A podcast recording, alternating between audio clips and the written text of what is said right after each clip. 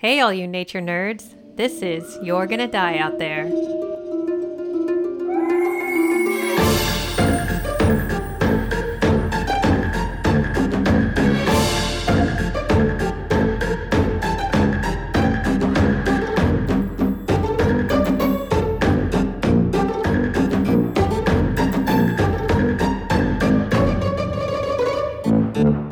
Welcome back, nature nerds. I'm Jen, and I'm sitting here uh, looking at my lovely co host, Megan. We are here again to bring you some more stories of nature and people and peril and cautionary tales. I think Megan, who has been responding to all the Instagram messages this week, thank you, Megan. Yeah, yeah, yeah. She has a couple things she wanted to talk about before we go into our amazing science news. I don't think we read our reviews on here a lot. Like I, I've listened to other podcasts and they're like, we got a five star review, and then they talk about it. Oh, yeah. Um, but I, I just want to talk about this would be review. Bob Potts, he is a follower of ours. Uh huh. Hey, Bob. and he wrote to us and was like, Hey, I really want to review you guys, but I use an Android and I feel you. I myself am also an Android user. Yeah, I struggle sometimes with iTunes.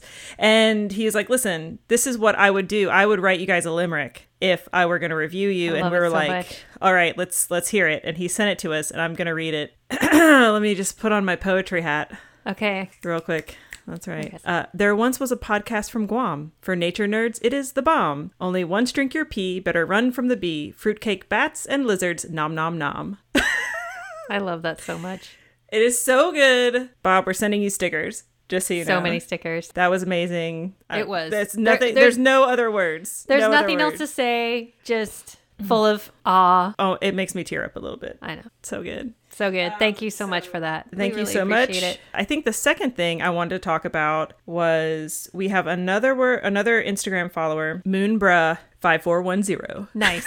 They sent us a photo of a bunch of bees on their property. Oh, like Oh, yeah. it's crazy. Like a video of just like this giant swarm of bees. I remember that. Yes. Yeah. And they're like, oh, they're completely covered over our oregano. And I was like, do you already raise bees or is this a wild colony? They're like, wild colony. I'm like, holy crap. I'm like, this is your sign to get a bee box and start an apiary. Totally. And they're like, always thought of doing it. Maybe, you know, like they're like clearly the universe thinks this is the time. I was like, totally. A few days later, And then you forgot. You're like, oh, I forgot. Yeah, I was like, that's great. Wednesday, they write back, update. We kept the bees, and now I'm a registered beekeeper. Congratulations. That is so cool. That's the coolest thing. so cool. Moonbra I 5410. mean, way to like give those bees a chance. yeah, You're going to learn so much from this. so much. I really want to do it. I just, I got to find the time. Well, I know that student nurse Skip also has been like, Jen should get some goats. I should get some goats. You should. And by the way, I love the picture with the rooster. Yes. It was so cute. Every week or every couple weeks, Guam Animals in Need or GAIN, they're on Instagram as at Guam Animals. They post up all of their available cats and dogs. And Guam has a real problem with Stray animals. stray animals. Yeah. Cat and dog control feral populations. There's a lot of background there, but it's a real problem. And so, you know, I like post it up and I'm like, hey, nature nerds, do you want a boonie dog? Because that's kind of what they're called here, the boonie dog. They live out Mm-hmm. in the country. All of the animals that live inside my house are Boonie were at animals. one point, yeah, a boonie animal. And they're super sweet and great. And then I thought maybe this is something that, yeah, if you guys were interested in. And actually, we were contacted by a group called Boonie Flight Project. And they are a group here based on Guam. And they actually help with the flights of the animals off island. So like let's say you live in New Jersey and you want to adopt a which actually happened. True Right. story. True story. I had a foster puppy and she was freaking adorable and this these people in New Jersey saw her from like a friend's post or something. Yep. And they were like, "We want her." We flew her to New Jersey. It's of course expensive to fly an animal mm-hmm. halfway across the world, but Boonie Flight Project will actually help with that. So B O O N I E Flight Project. And not that there's not a lot of cats and dogs probably near your hometown that need homes. It's just I've never seen a situation like Guam before I came to the islands. Yeah. It's pretty bad. I would mm-hmm. say that there's a lack of funding, a lack of support for animal control to be mm-hmm. able to pick up animals. There's a lot of people working hard to establish a spay and neuter Yes. here, but there's just not very many vets and there's a lot of demand. And the vets are pretty overtaxed. Just the stray mom cat that we got spayed, she was able to have one extra litter, which is now living in my house. Yes. Uh, in between the time that we tried to make her appointment and she actually got spayed. right. And trying to catch her. and trying to catch her and all that. Thank God That was Jen a whole was here. thing. Yeah. She caught her for me. Yes.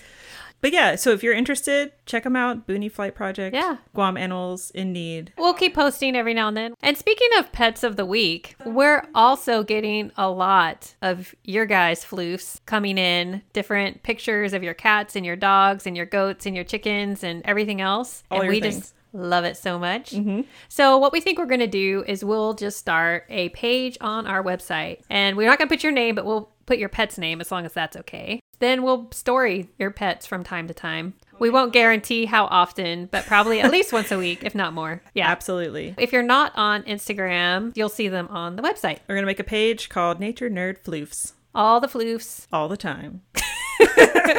So Anyway, we love it so much. Thank you. Keep sending them. So, Jen, do you have a science news for us this week? I absolutely do. And let me tell you, I'm not a big fan of the story, but I mm-hmm. feel like we sh- it's definitely something we should talk about. It's definitely Okay. some science news. And one of our listeners sent it to us a couple weeks ago, and I definitely wanted to cover this since it kind of goes back to our chimpanzee episode, which was frightening. That was That was a tough one. That was the one that you inspired you to be like, we should have a podcast. so I can tell this story because it's frightened me for the last 20 years. And here we are. Anyway, this one is about some chimpanzees that mm-hmm. have been killing gorillas. This is some recent recent news that's based on a paper that came out in July, but I think these things came in the news maybe like by August. Of you know, year? like yeah, this one came out in Scientific Reports, and it was called "Lethal Coalitionary Attacks of Chimpanzees on Gorillas in the Wild." And the lead author on that is Laura Southern,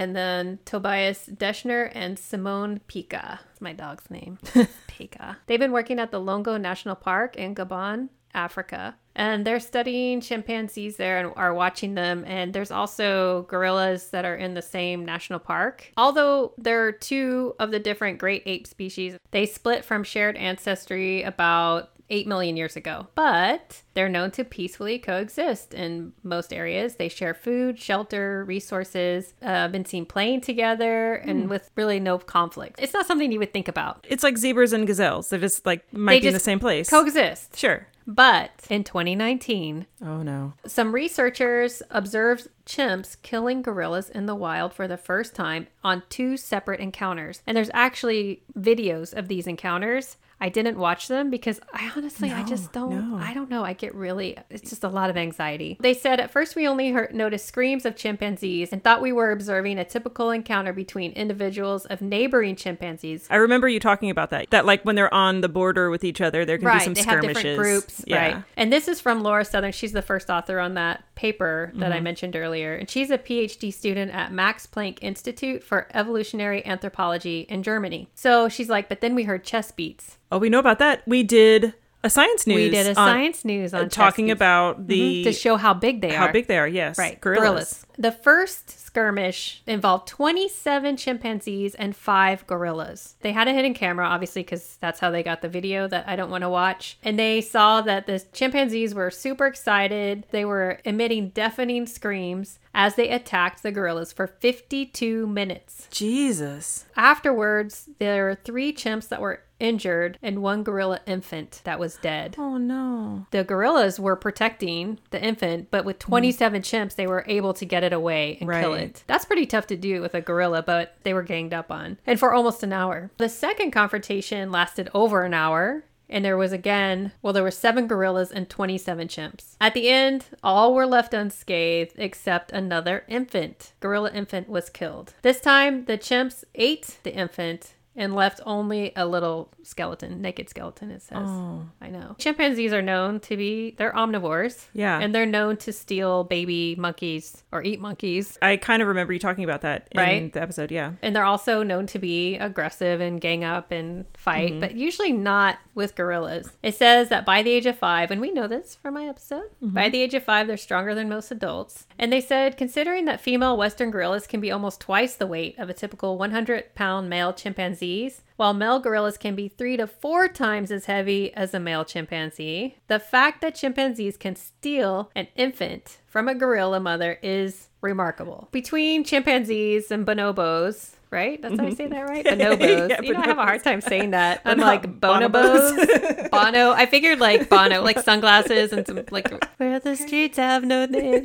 Anyway, so they're known to kill other monkeys and Uh-huh. different species for meat, stealing infant monkeys, but not a gorilla. And in contrast, gorillas, they're not interested in that kind of thing. They said they show very little interest in killing other species, whether in the wild or in captivity. Right. Here's what they think. The researchers, they're like, what the hell? Yeah. And so they put on their thinking caps, took all their primatology Knowledge. knowledge and put it to work. And so they have two main theories predation or competition. And the latter, they think the competition for resources may be triggered by climate change. I told you. Always the crux. Always. They say it could be that sharing of food resources by chimpanzees, gorillas, and forest elephants in that national park resulted in an increased competition and sometimes even in lethal interactions between the two great ape species. And that's from Tobias Deschner, who is also a co author of that paper and is also a primatologist at Max Planck Institute, the Institute for Evolutionary Anthropology. But climate change could be complicating hunts for food. Researchers say changes in temperatures and other climate change factors are causing a collapse in fruit availability. Hmm. And that's in the, in that area in Gabon. They said we are only beginning to understand the effects of competition on interactions between the two great ape species. And that's from Simone Pika, the cognitive biologist, and she's actually at a different university, Osnabrück University in, Germ- in Germany. And she said our study shows that there's still a lot to explore and discover about our closest living relatives. More to follow on that. I feel like they wanted to kill the babies. Yeah. I feel like that was some behavior that they would kill the babies, but that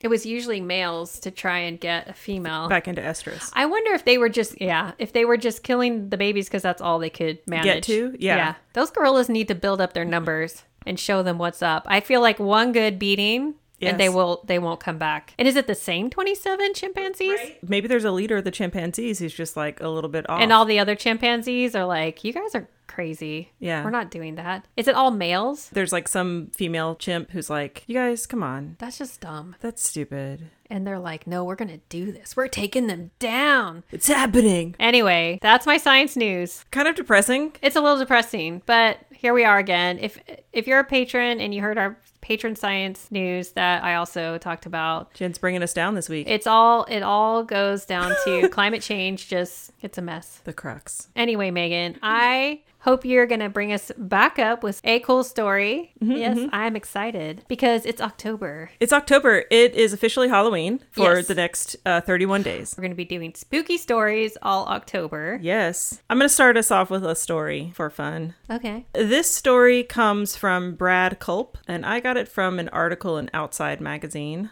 Oh, sweet. It is entitled The Ghost of Oxford Milford Road. Oh, a ghost story. It's a ghost story. When Brad Culp was a student at Miami University in Oxford, Ohio, there was a rumor that the town was one of the most haunted places in America. When Culp started an on campus magazine, he couldn't wait to write about several of the area's most famous phantoms. Not long after his story was published, though, he kept finding himself thinking about one ghost in particular the ghost of Oxford Milford Road. Brr, Ba, brr, ba, ba.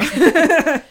That was, we did not play that. no, we didn't. So great. As the story goes, many decades ago, probably sometime in the 1940s, there was a young man courting a young woman in a rural part of town. Because the woman's parents didn't approve of the match, each night he visited under the cover of darkness. After her parents went to bed, the young woman would sneak out of her farmhouse and flash the lights of her parents' car three times. Then her young suitor would ride his motorcycle down the road. Like, they, you know, they that sounds like really sneaky. midnight tryst. I know. like, what is that? what kind of motorcycle it? Like, God, you guys, come there's on. no quiet motorcycle Yeah, unless he like walked it. maybe he walked it. I don't know. I don't know. But one night, he took a turn right before her house a little too sharp. Oh, The motorcycle went one way, he went the other, and his injuries were so severe that he did not survive. Oh, Rumor has it, however, that his love struck ghost still haunts this stretch of Milford Road. Curious, Culp, his girlfriend, now his wife, and a friend decided to head out there one night to see if they could verify the tale. His girlfriend was worried she'd be completely freaked out. She believes more in that stuff than I do, Culp says, but mostly he was concerned that none of this would actually be true. But we know it is. On this particular night, as Culp passed the abandoned farm, an idea came to him, and he pitched it to his girlfriend. How could she not say yes? Though reluctant, she relented, and Culp turned a short way onto the farmhouse driveway. He killed the engine and flashed his lights three times. Never do anything three times. Then you know it's going to happen. Thank you. Uh, no joke, there was a single headlight that appeared three quarters of a mile down the road, Culp says. You saw it start to come, going pretty slow, then it kept coming and coming. My wife was freaking out. It was coming closer and closer. As a collision seemed imminent, Culp turned on his car lights. He expected to see a kid on a bike bailing out from his prank now that he'd been caught, but there's nothing there. The light is just gone. Mm-hmm. They got out of the car. They walked around trying to figure out what it was that they could have seen. To this day, we still talk about it. I saw something I cannot explain, he says. If you get him and his wife around a campfire, they'll swear up and down that the story is true. And if you're ever in Oxford, Ohio, consider parking just for a few minutes on Oxford Milford Road at night to test your own nerve. I'm going to do it. This week, I want to talk about campfire stories. Yay! I love it. You know that I love stories. I'm like into any kind of story in any kind of form, Yes. But you also don't believe in ghosts. but I don't believe in ghosts. All of our listeners that know us by now, that have listened to us, they all know that you're not into it. I'm a skeptic. I mean, you like it, Yeah. but you don't believe it. No. But I do. 100%. Campfire stories are something that, even if there weren't like some particular story someone's telling, it's just like the experience of the campfire. Has well, you and I were both camp counselors. Yes, exactly. Yep. After you finish the whole Kumbaya song, Then you're like, all right, I'm going to tell you a spooky story.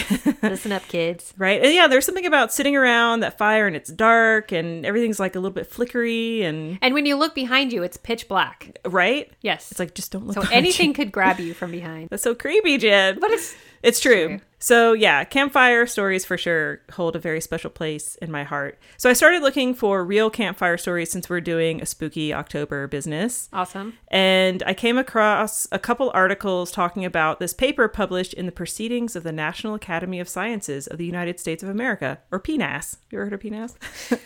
Sorry. Were you just trying to get a reaction? So many Oh, things. God. I, I did not plan have not heard of penis, but I now I have. So continue. So I found this paper and I, I actually read the whole paper because I found some articles talking about it and then I was like, I gotta read this paper. You didn't just skim it. I didn't just skim it, I fully read it. It's called Embers of Society Firelight Talk Among the Jutwasi Bushmen by Polly W. Wiessner. And Jutwasi is like, actually, in the language, they use like clicks and guttural sounds. And I think you're supposed to make a click right before you do the tu. So, but I can't do that. Isn't that didn't they find that that was the oldest language? They could trace like every human genetics back to that tribe. They are the most researched people in South Africa. okay. Southern Africa, not South Africa. Sorry. Okay. Jutwasi Bushmen are made up of a number of groups, or they're like band organized peoples, what what anthropologists call them. And they are found in Botswana and Namibia, kind of like on the border between those two countries in the Kalahari Desert. And they're mostly in this 300 square mile area around 10 or so watering holes, like regular watering holes. Okay. So it's like the desert. That region is called the Dobe region. And they have been there for 200,000 years at least. Wow. They have historically been hunter gatherers. If you were to go ask a Jutwasi hunter, he would be able to name or like recognize 250 separate land animal species, 100 different birds, and they uh, forage something like 100 or more plant species. Wow. There are a number of other groups in this region. Most of them are like cattle herders, but these folks, the the Bushmen, are an egalitarian society, so everybody has a say. Even though there are some leaders, but they don't ever make decisions on their own. That's cool. Yeah, I watched this video. It was like a community college introduction to anthropology or something. Nice. But it was really good. the guy who did it, it was a good video. I'm going to put it in the whatever episode show notes. like, look, we're biologists. They don't teach us that stuff. They don't. They should. Yeah, they should. But yeah, this they're a really interesting society and like I said, super researched. Anyway, in the study that Polly did, She goes and she lives with the Jutwasi Bushmen in northwest Botswana, a group of them, uh, for 174 days and nights in July, August, and November of 1974. So she goes there and she records conversations all day and all night. The conversations have to involve five or more adults. They have to last for 20 to 30 minutes at least. And she looks at the following variables topic, main points, and people discussed, setting, time of day, participants, initiators, praise and criticism, and when possible, subsequent outcomes. So it's just like full on social science. She's just like uh-huh. following people around, recording these conversations. I assume she has a translator with her because I don't think that she spoke the language. It would seem like that would be pretty Yeah. hard to learn the language, but I bet she picked some things up. Oh, for sure, for Yeah. sure. Then later in 1998, 2005, and 2013, Polly went back. Oh, cool. Yeah, and revisited with those people. That's such a Peace Corps thing. it is. And like followed up on the Uh-huh. conversations and stories that had been told way back in 1974. Let me do a little history lesson. Okay. 400,000 years ago, our ancestors of Our fathers. Homo sapiens, they had recently perfected their use of fire. So they were using fire way back, but 400,000 years ago is when they really started like getting a grip on it. Like they were proficient. There, that's the word. And this is around the time that things really changed for us. So things like chewing time. If you think about chewing a raw piece of meat versus a cooked piece of meat, like which one is faster? Oh, right. there were physical changes because of that. So our guts got bigger, our brains grew because you're getting more protein, all of this. Um, digestion changed because we're not eating raw stuff, we're eating cooked stuff. And then how we lived on the land really changed. So it actually created a central place for everyone to come together and cook their food on the fire and eat together. And that created a social location, right? Okay. I get it. Mm-hmm. Yeah, I follow. Yeah, yeah. So even more, fire changed the way that our circadian rhythms were happening. So fire enabled us to stay up later. Uh huh. So b- before we used to go to sleep when the sun went down, and then because you had a fire and you're cooking on the fire and everyone's kind of sitting around the fire and it's social, you have these extended hours of activity. Right. Huberman Lab talks about, yeah, he talks about light and how it affects our Yeah. our rhythms. Yeah. See? Um, sitting at the fire also does something kind of to like your psyche. So when you're sitting, if you imagine yourself right now, you're sitting at a fire, there's like the glow around, your face becomes softer. It's like beer goggles. Beer goggles, exactly. Everything around you becomes like a little bit more magical, if you will. Yes. And it seems to, pun totally intended, ignite the imagination. Pun accepted. Had to do it. Okay, so Polly did this research. What she found was that three quarters of daytime conversation centered around work related talk or gossip, and mm-hmm. 80% of the nighttime fireside conversation focused on singing, dancing, spirituality, or storytelling, things that usually take a lot of imagination. It's like talk at the water cooler Yep. and talk at the bar after work. 100%. So she does acknowledge what, when she talks about this data that she collected that she can't use that data to project onto past societies. So she can't say that this is how it was 400,000 years ago. But she can say that it gives us an idea of what practices worked for foragers and why, and a sense of how we can look at that firelight area as a grounds to formulate questions and hypotheses regarding the impact of that social gathering area on social and cultural evolution. So, stories told by firelight tend to put listeners into the same emotional wavelength. They elicit understanding, trust, and sympathy. And build positive reputations for qualities like humor, congeniality, and, and innovation. Yeah, basically, when you sit down at a fire and people are talking, you can relate to them. I feel like that's what she's saying there. And also when you go to a bar and there's soft lights, like the lighting, right? Yeah. Yeah. The- especially when it's red. Yeah. You ever, kn- if there's like red lighting? You go to red lighting bars. kind of bars were you going to? Come on, man. But you know, at two o'clock, I'm just thinking back to college days. Sure, sure, sure. When we used to stay at the bar until they closed. I mean, I never did that, but yeah. You didn't? Uh, maybe once. Okay. Maybe once. Well, anyway, they turn on the lights at two o'clock, so everybody will go home, and then everybody's like, eh, you know, like vampires. Yeah. And it's it's terrible, and you And they just slink they away. slink, yeah, they slither out the door. they like throw their trench coat over their They face. just like poof into a bat.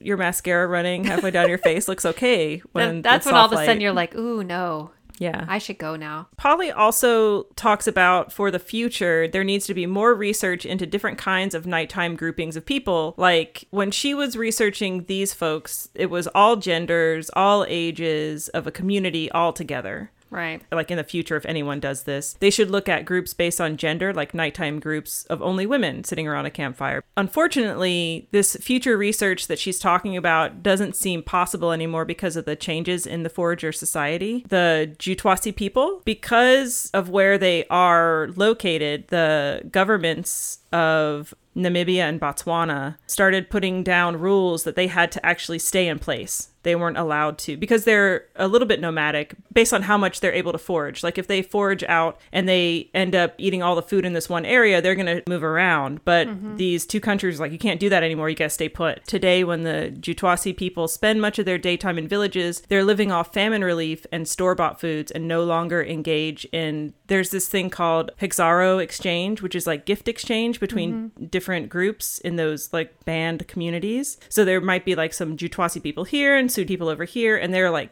kind of related and they'll exchange gifts as a way to build relationships because they aren't having those same exchanges anymore because they have like government assistance then all of those social groupings have deteriorated a little bit That's sad. even though things are changing with the Jutwasi people, they still have nighttime conversations. They still will use like their fire setting and they'll still kind of hang around at the fire at night and they talk about things that they used to talk about, like the exploits of distant kin. So, like basically stories about your uncle from another village, right? Um, their adventures in different towns that they've been to. They talk a little bit more about local politics now. Truck stories, elephant stories was something that she listed specifically. And I was like, oh, that's interesting.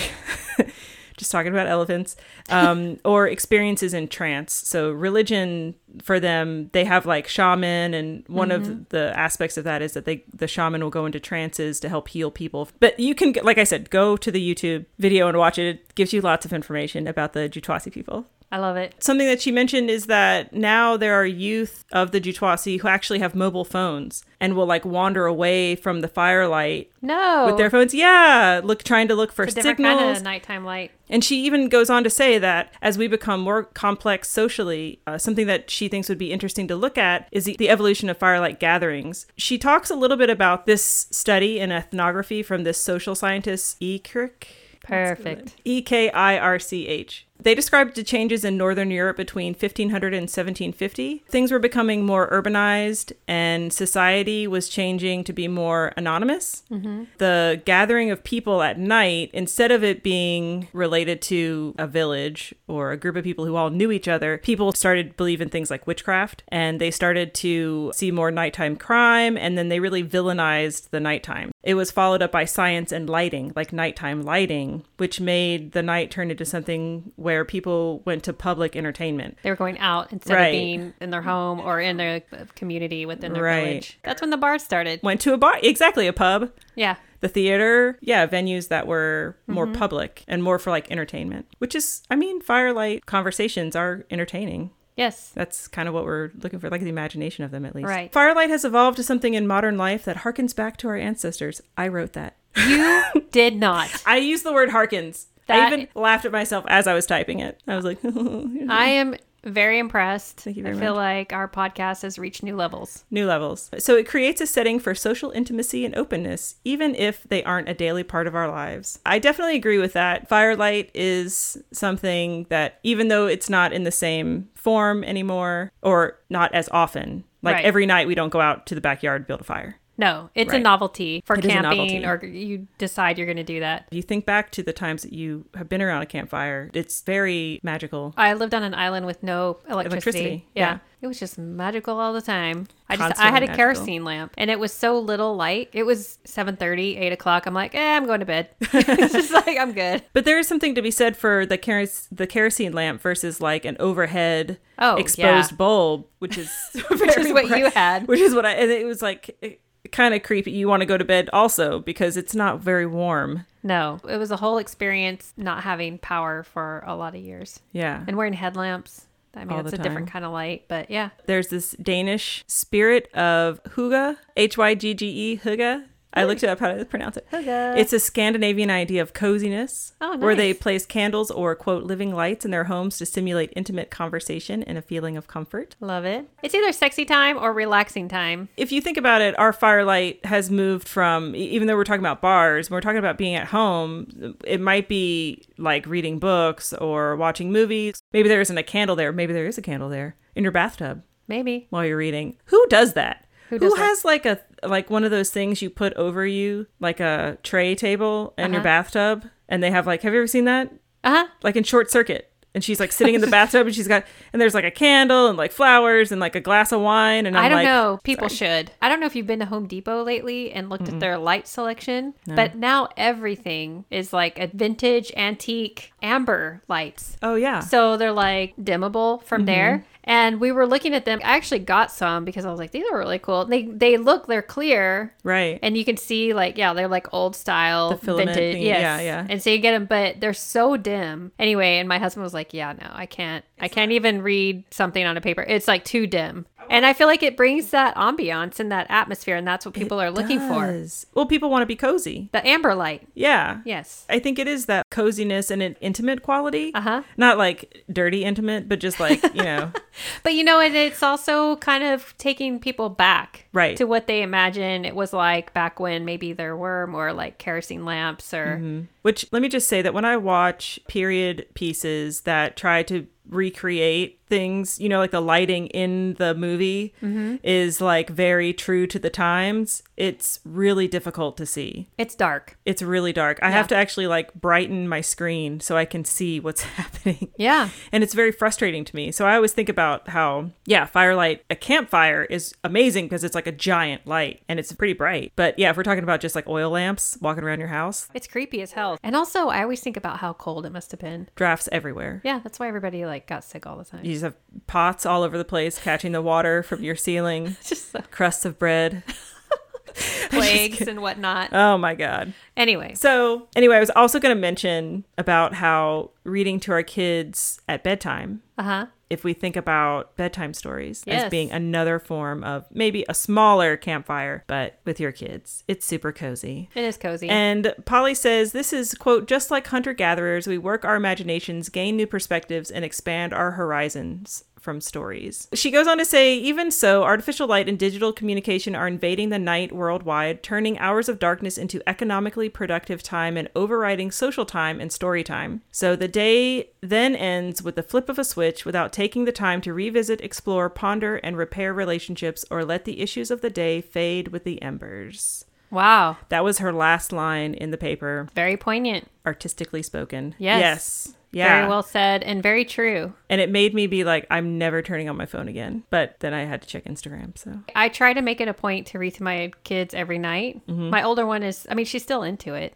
that's amazing. She'll, yeah, and sometimes, you know, we'll read together to the younger one that's learning how to read. But anyway, it's like you gotta just stop and go do that. And take a moment. Mm-hmm. This is the time where I want to make a suggestion to all of our nature nerds out there. Go make a fire at Well- a campsite or your backyard, maybe every so often. Following And- all the, the, Uh, well, yeah, the whatever guidelines. If you're in California, maybe you don't do that right now. right, or never. Um, or never. Uh, but yeah, it's uh, maybe a time to think about reconnecting with our past and our present. Yeah, totally. We are going to make a fire at our house. It's just been raining so heavily every day. So our kids are just waiting. Like, when are we going to do that? We're like, as soon as it stops raining every day. So I want to talk about this guy, William Forgey, F O R G E Y, Forgey. Okay. So in 1984, William wrote a book called Campfire Stories Things That Go Bump in the Night. He was a scoutmaster for 10 years, and he noted that in modern day campfire storytelling, there are 10 elements that go into telling a good campfire story. Would you like to know what they are? I do. And are you starting from number one or from number 10?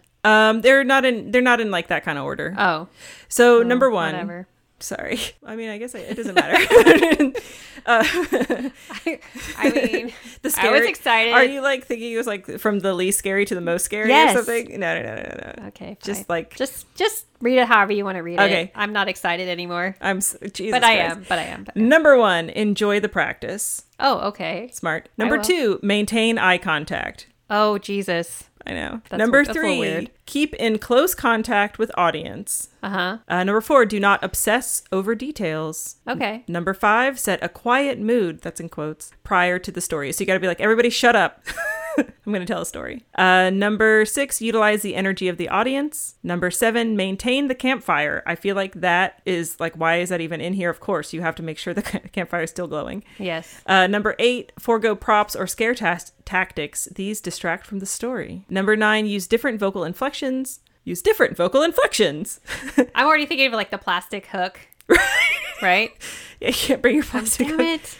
Uh, number 10, start sessions with believable tales to build credibility. So you got to start out small and then like ramp it up, I think, is Okay. saying. hmm I, I'm taking notes here. Absolutely. He also notes that, quote, the campfire story, while owing a strong association with horror or the supernatural, is not a subset nor class of tales, but an outdoor activity as much so as is hiking, rock climbing, or swimming, as well for many a rite of passage into the years directly preceding pre adolescence. I mean, that's kind of true. I feel like all my first campfires were like memorable and like a little bit scary. All right, so I have a couple more stories because I know you really want me to tell some stories. Yes, I do. I've been waiting. I can feel it. So this one is called The Ghost of La Parva Ski Resort. Okay. And I chose this article from Outside Magazine because the term I looked up was like true campfire stories. Okay. Because, you know, like everyone's heard the lady with the ribbon around her neck and all that stuff. Like, you know, I'm talking about the green ribbon or yellow ribbon, however you want to say it. You it- heard that story? Is that the one where her head's like not attached? yeah, but yeah, it's yeah, the ribbon. yeah. Okay. and they're yeah. like married forever. And then when she dies, he like pulls it off and she, her head rolls off. Yeah. I want to tell some stories that, I mean, I wanted to find some stories that were, What that one's not real. true. Okay. yeah, it's, Sorry. I'm so excited. I quit. Okay. so this ghost story of La Parva ski resort comes from Drew Tapke. He's a professional skier. So throughout Latin America, you'll hear variations on the story of La Llorona. Have you heard of that? Like the, I think sometimes Lady in White or the Wailing Woman. oh, isn't there a movie? I've seen a lot of different, even like episodes in Yes. kind of creepy things that will talk. I think Is Supernatural she the has one, that like threw her kids yes into the water? So usually or something like that. or she drowns them or something. Like Yeah. usually the story centers around either she lost her husband or she lost her kids or she lost both right. husband and kids. Yeah, Yeah. It's something about her kids in the water. That's all I Yeah. remember. So in La Parva, there's a ski spot in the Chilean Andes, and the wailing woman there is named Lola. And everyone who's like around that area swears that they knew her before she died. Drew says there's a local restaurant owner said he dated her. And there's a ski patroller that he heard the story from pointed at the exact hut to where this tale takes place. So he's like, this is how it all happened. Okay. The story starts on a nice day in peak ski season. Lola and her young son plan to spend the day on the slopes. As can happen in the Andes, a thick fog rose up from the valley, which often precedes the arrival of a real storm. The clouds enveloped the two as they were making their way down from the top of the mountain, and they lost contact with one another. Desperate to find her son, Lola began screaming his name as she ran through the thick fog. Unable to see clearly, though, she stumbled down a steep slope and began sliding toward a rocky area. By chance, a local lift operator who was returning to his cabin came across her body. He was afraid she was dead, but on closer inspection, he found she was still alive, but just barely. Her body was covered in lacerations from sharp rocks, and the only word she said, in the faintest whisper, was her son's name. They don't name him. Oh, I was waiting. I was like, son's name, Ronald. The lift operator worked to carefully pull her body to his cabin, which was just up the hill. He bandaged her cuts as best as he could and then ran to fetch the doctor. Together, the doctor and lift operator made their way back to his hut, the fog hanging thickly in the air. When they arrived, though, the bed was empty, just the bloody sheets remained. Neither the woman nor her son were ever found, but locals report hearing her wail for her child whenever they're near the lift operator's cabin. And here's the thing Tapke does not believe in ghosts. This guy who's telling the story. Okay. It's like not into it. Something, however, changes when he arrives in Chile each winter. Maybe it's the fact that from La Parva you can see up to Cerro El Plomo, an Incan child sacrifice site. What? I know. Yikes. Maybe it's because Tapke has simply read so many magical realism books by authors like Juan Rulfo and Gabriel Garcia Marquez, but sitting alone in his cabin in the Andes, with the wind whipping and the candles flickering, he swears that every now and then he can't tell if what he's hearing is a woman or the wind. Wow. That sounds creepy. And this last story was it people or was it aliens? For sure it was aliens. I already know the answer. Uh, this story is by Doug Averill. He is a retired owner and manager of the Flathead Lake Lodge. What? What? Do you know him? Yes. Shut up. Do you really? Are you serious? I'm 100% Did they talk about his wife, Maureen? No, I don't see her name in here. Hold on. What? How do you spell their last name? A V E R I L L. So Megan, Yes. I know them. Shut the front door. Whoever's listening, we did not plan this. In fact, I was going to pull this story out, but you really wanted another story. When I was 12, my dad got remarried. Well, he got married. They remarried when I was 14. But when I was 12, 13, around that age, is when he reconnected with his longtime love. And um, we went to Flathead Lake Lodge because her best friend growing up is Maureen, who is Doug, who you just said his name. That's his wife. And they owned Flathead Lake Lodge. And I stayed there. Shut up. Yeah, and they're like longtime friends. My my dad was just here and we were talking about it. What the hell? So now they're kind of retired, but their kids run it. But yeah, that's like they're like family friends. This is super creepy. That is so weird. Anyway, go ahead. Okay. so, Wow. Doug Averill Do I know? uh, grew up as one of eight boys on his parents' sprawling dude ranch at Yes. Flathead Lake Lodge in rural Montana. As a teen, the Averill boys ran wild. Quote, We rode around as a little gang of cowboys, he remembers. They'd saddled up and head off to check cattle on the three giant tracts of land the family managed, with, which formed a triangle around some of the state's most remote rangelands. One summer in the 1960s, the brothers came across a ghastly sight. There on the ground, were three dead cows neatly arranged in a circle. Ew. No obvious wounds were visible, but their reproductive organs had been removed. But there was never any blood. It was almost surgical removal, Averill remembers. During this decade, America was obsessed with aliens, and write ups in the local newspaper posited that perhaps this was the work of extraterrestrials. People mused that aliens had taken the reproductive organs for testing, but one day Averill and his friends came across a lance in their path. Attached to it was a cryptic note with a threatening message. That's when we thought it's gotta be people doing this. Then things got really strange.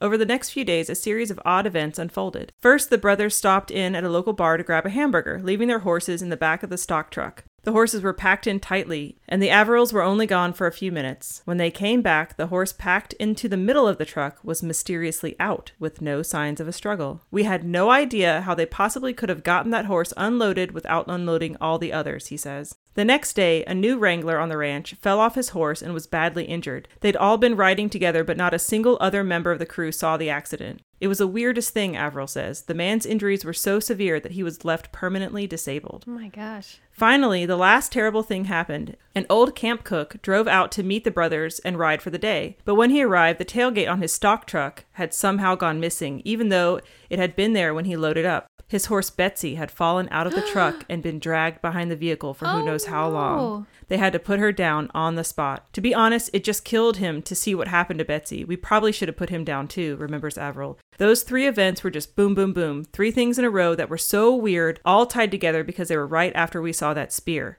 He remembers. Three things, like the three dead cows left in a circle. Averill used to tell the stories from that summer around the campfire quite a lot, but over the years he's gotten new stories, so they've been shifted out of rotation. Besides, they're awfully grim. They are pretty grim. I never heard those when I was there, probably because we were like 12 and 13. Right? He's like, I'm not going to tell them these stories. kids. like we would not sleep. Yeah. But he recently got a call about a downed bull, a buffalo. It was out in one of the most remote parts of his ranch. A neighbor had seen a pack of 16 wolves, and normally wolves don't bother buffalo, but 16 of them, I thought, well, maybe. He went to investigate. There, lying in a snow covered field, was a bull, but there were no bullet holes or teeth marks or gashes on its corpse. Even stranger, scavenging animals and birds hadn't touched it, not even the buzzards, which is really unusual, he says. One other thing was amiss its reproductive organs were gone and there wasn't a single p- footprint in the snow around it or anywhere along the mile long walk into the ranch from the nearest road. Ask Averill whether he thinks he's dealing with aliens or humans, and he'll tell you he's pretty sure it's humans. But I'd rather it was aliens, he adds. After that summer back in the 60s, seeing what humans were capable of, he'd pick aliens any day. Wow. Isn't that crazy? Should I follow up on this story? You should 100% follow up on this story. I'll be like, hey, remember me? I was there when I was 13. Hi. Hi. I have a podcast. I have a podcast and I just wanted to interview you. No, that's crazy. Yeah, so I got those three stories, the one I told at the beginning, and those two from this outside online article entitled Three True Ghost Stories for Your Next Backyard Campfire. Wow. Yeah. I can't believe that you pulled that story. That's crazy. Yeah. No. I'm kind of speechless, honestly. I also cannot believe. it's just crazy. I love how I'm like, oh, do you know them? Yeah, and I'm like, And you're "Uh, like, uh, yeah, I actually do. 100%. Wow. Isn't that nuts? But I haven't been back. I've always wanted to go back because Montana and Mm-hmm. Well, it's yeah. an amazing place. I apparently it's pretty pricey to stay there, well, but not for us because we're going to stay with Victoria. I remember it so well. It was really beautiful. It was because I was still young and Yeah. wow. Anyway, great stories. That is my story for this week. Mostly it's just about campfires. I know we didn't really cover any kind of animal stuff. Our ghosty stuff. A little bit of go- a little bit of ghosty, stuff. So I feel like it's just like we're dipping our toes in the ghosty, spooky waters. It's uh, nature adjacent because we're talking about campfires. Yeah. I mean, it make is, sure there's campfire safety.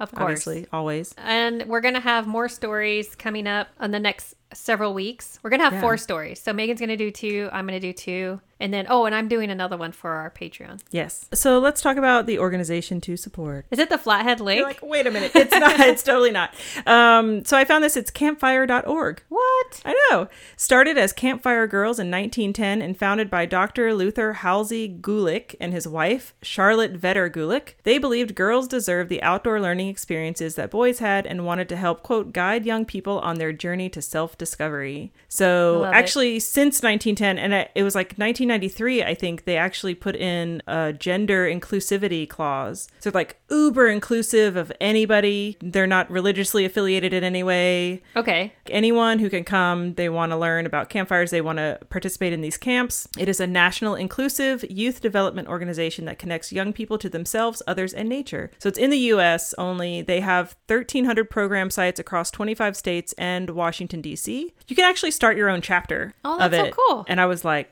we should do that here But But somebody that's should like- do that. someone should do yeah That has I more to time. talk to someone else about that Yeah. also, they have the platinum seal on GuideStar, which is if you're talking about nonprofits, it's like a rating system for nonprofits Uh-huh. for maximizing donor gifts to make a real impact in the lives of today's youth. Wow. Yeah. Oh, so your so cool. donor dollars really go towards helping their programs, which Right. is wonderful. And then I just threw out this that if you want like daily stories, I really enjoy StoryCorps and uh, Humans of New York, Honey. Oh, I love Humans of New York. Yeah. If Well, you, I started, I think you kind of got me onto that lo- beginning of pandemic. they're wonderful stories. So you should check those those both out. And so Jen, I love it. it's kind of weird because I don't know if there's like something for the emergency preparedness kit necessarily, Right. but I mean I will say that as just a general precaution for campfire things you should think about or learn about in your area what's allowed for campfires and not. Totally. I was thinking more of some like protective spells or maybe like a Reiki master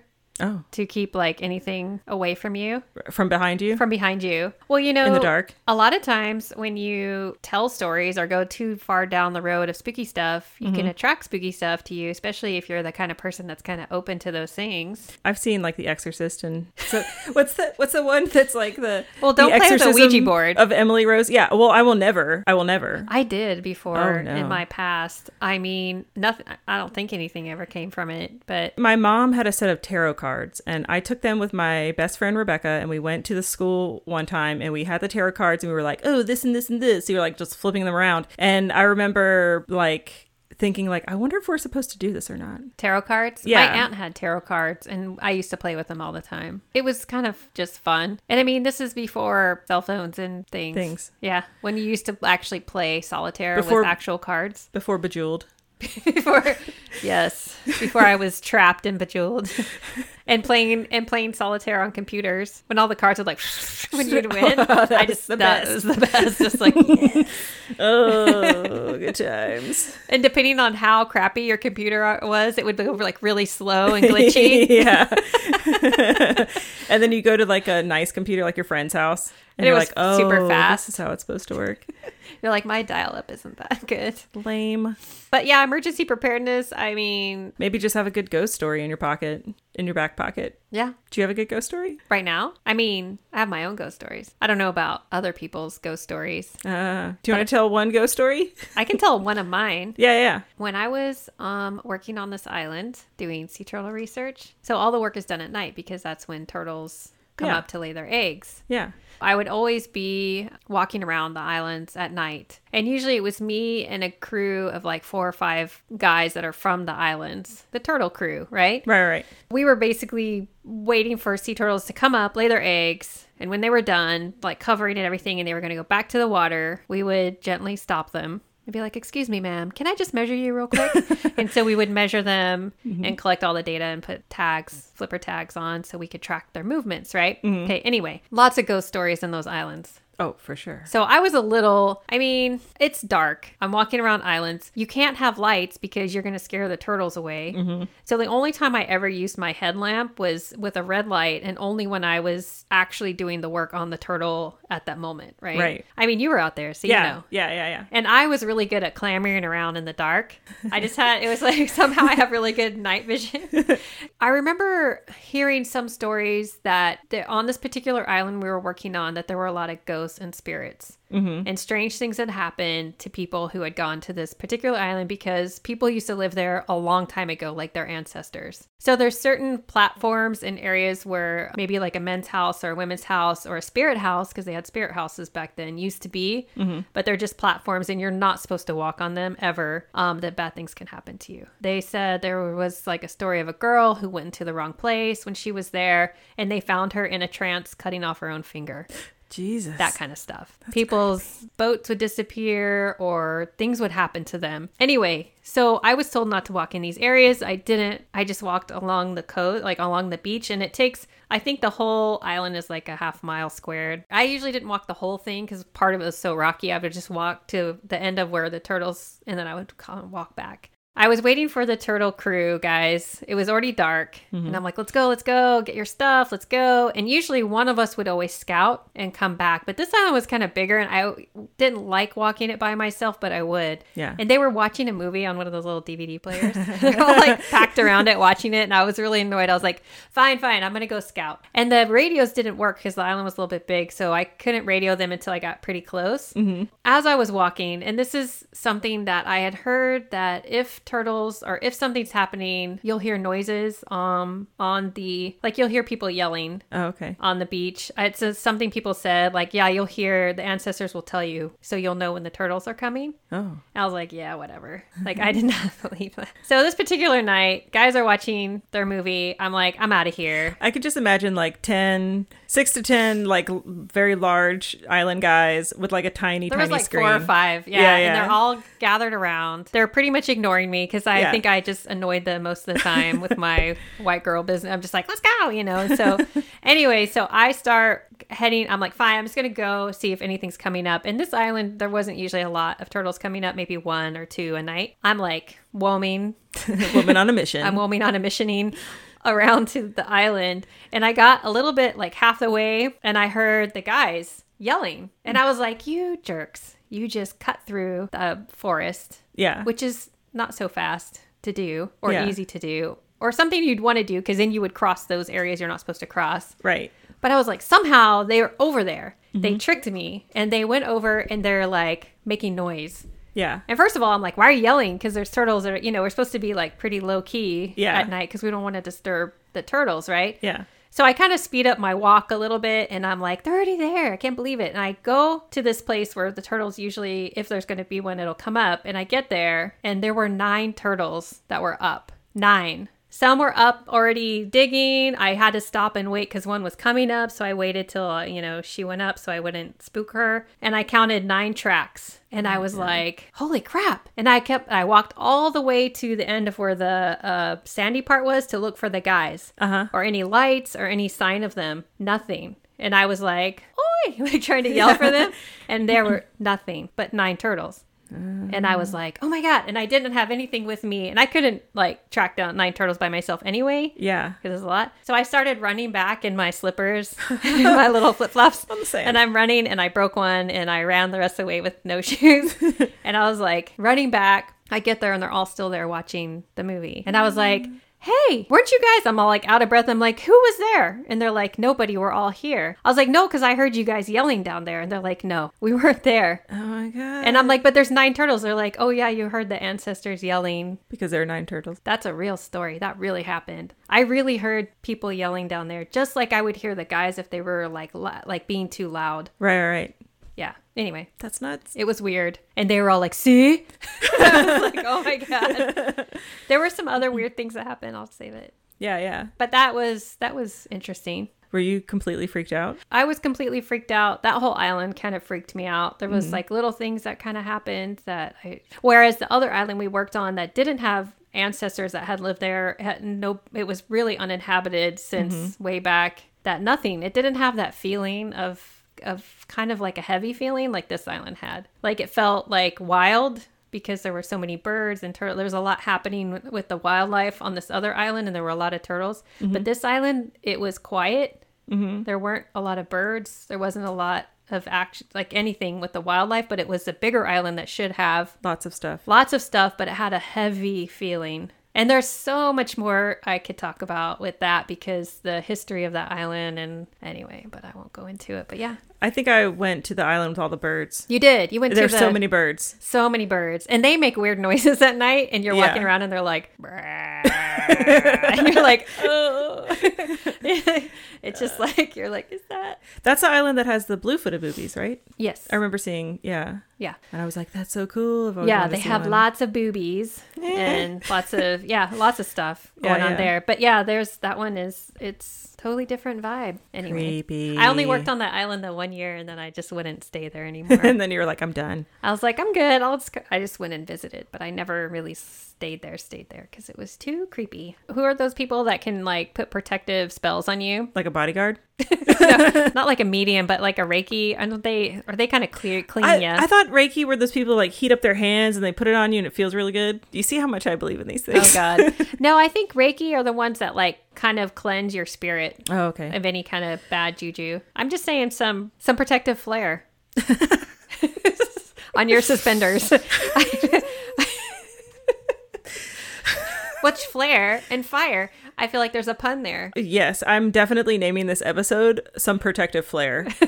just so you know. What? Well, you could call it some protective Flares. spirit flare. Some protective spirit flare. Yeah. I love it. Yeah. Yeah, Yeah, yeah. there you go. For the darkness behind you at the, The darkness behind you.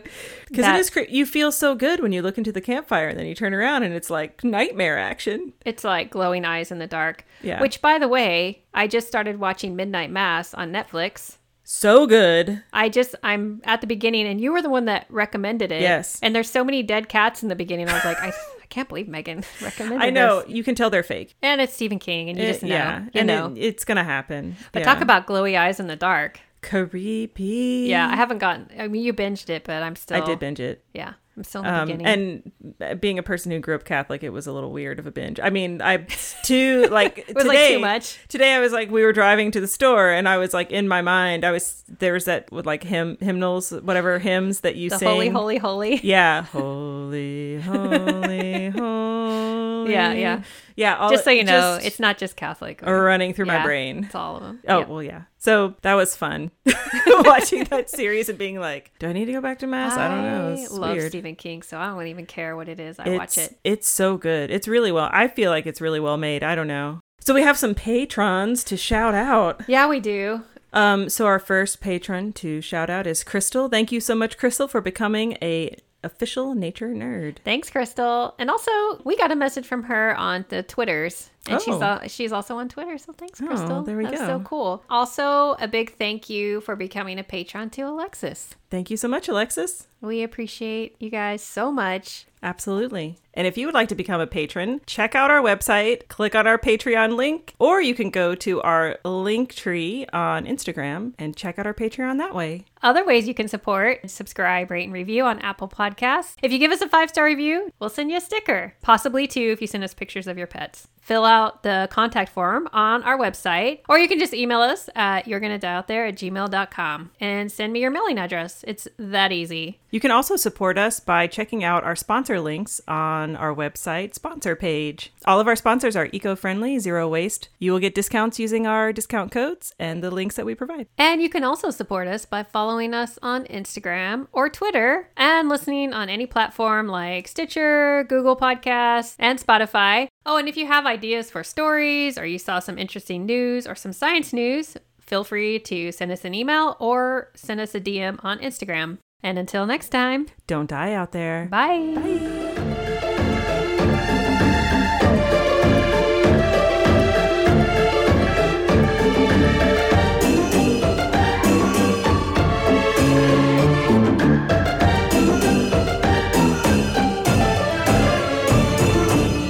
Today I stalked my neighbor's chickens that were running around in the yard. Again, in a chicken shirt, right? I was you were on the phone with me. I was talking to Megan wearing a chicken shirt and staring at my neighbor's chickens that were running around in their yard. We were I just never see the people that live there. I only Right. see the chickens. It- and I want to I was like is it weird to leave a note and be like, "Hey, I love your chickens." I just love that you were talking. We were having like I don't think it was a serious conversation. It was just like businessy, whatever, like We- day conversation. we were having whatever our talk. conversations are. Yeah. Yeah, Our, our like random pod meetings. And and then you were like, no. Oh, and I was like, what is happening? I was walking my oh, dog. oh, there you are. and I was watching the chickens. He was watching the chickens. It was great. Yeah, it's almost unfathomable. Unfathomable. Unfathomable. Jesus Christ. Unfathomable. Unfathomable.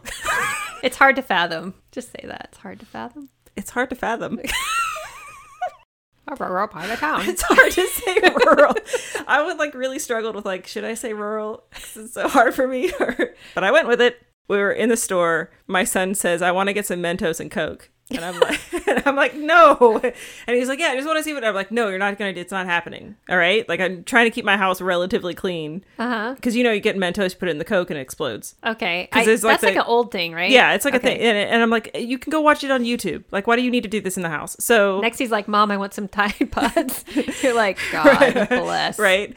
He's like, okay. He's like, listen. He's like, do you think that if you bought Mentos and Coke together, that the alarm would go off? Like, i- or if you stole it? If you stole it, I'm like, why are you even talking about stealing things? He's like, no, no, no. I'm not going to steal anything. He's like, what if you stole Mentos and you went out the door and the alarm didn't go off, and then you stole a Coke and you went out the door and the alarm didn't go off? But what if you stole the Mentos and the Coke together? Would the alarm go off? And I was like. Kind of a question is that? because he thinks that somehow it's more illegal to buy Mentos and Coke together. Because you know, there's that He's like, "Hear myth. me out." Because there's like that urban myth that if you eat Mentos and then drink Coke, it'll explode. You'll explode or whatever. Which is Okay. not true. But anyway, that's my son's brain. poor, poor twelve-year-old boy brain. And I feel like that's how I know he's my son too. it's like these like really elaborate questions. like where You're where like, you just, just don't do it. Let's just. Don't- let's not steal anything. Let's just go home. I mean, it makes me tired. I I, I was like, I gotta go take a nap now. You're like, I can't. I'm done shopping. This, is yeah, We're good. we're never uh, going to the store again. No.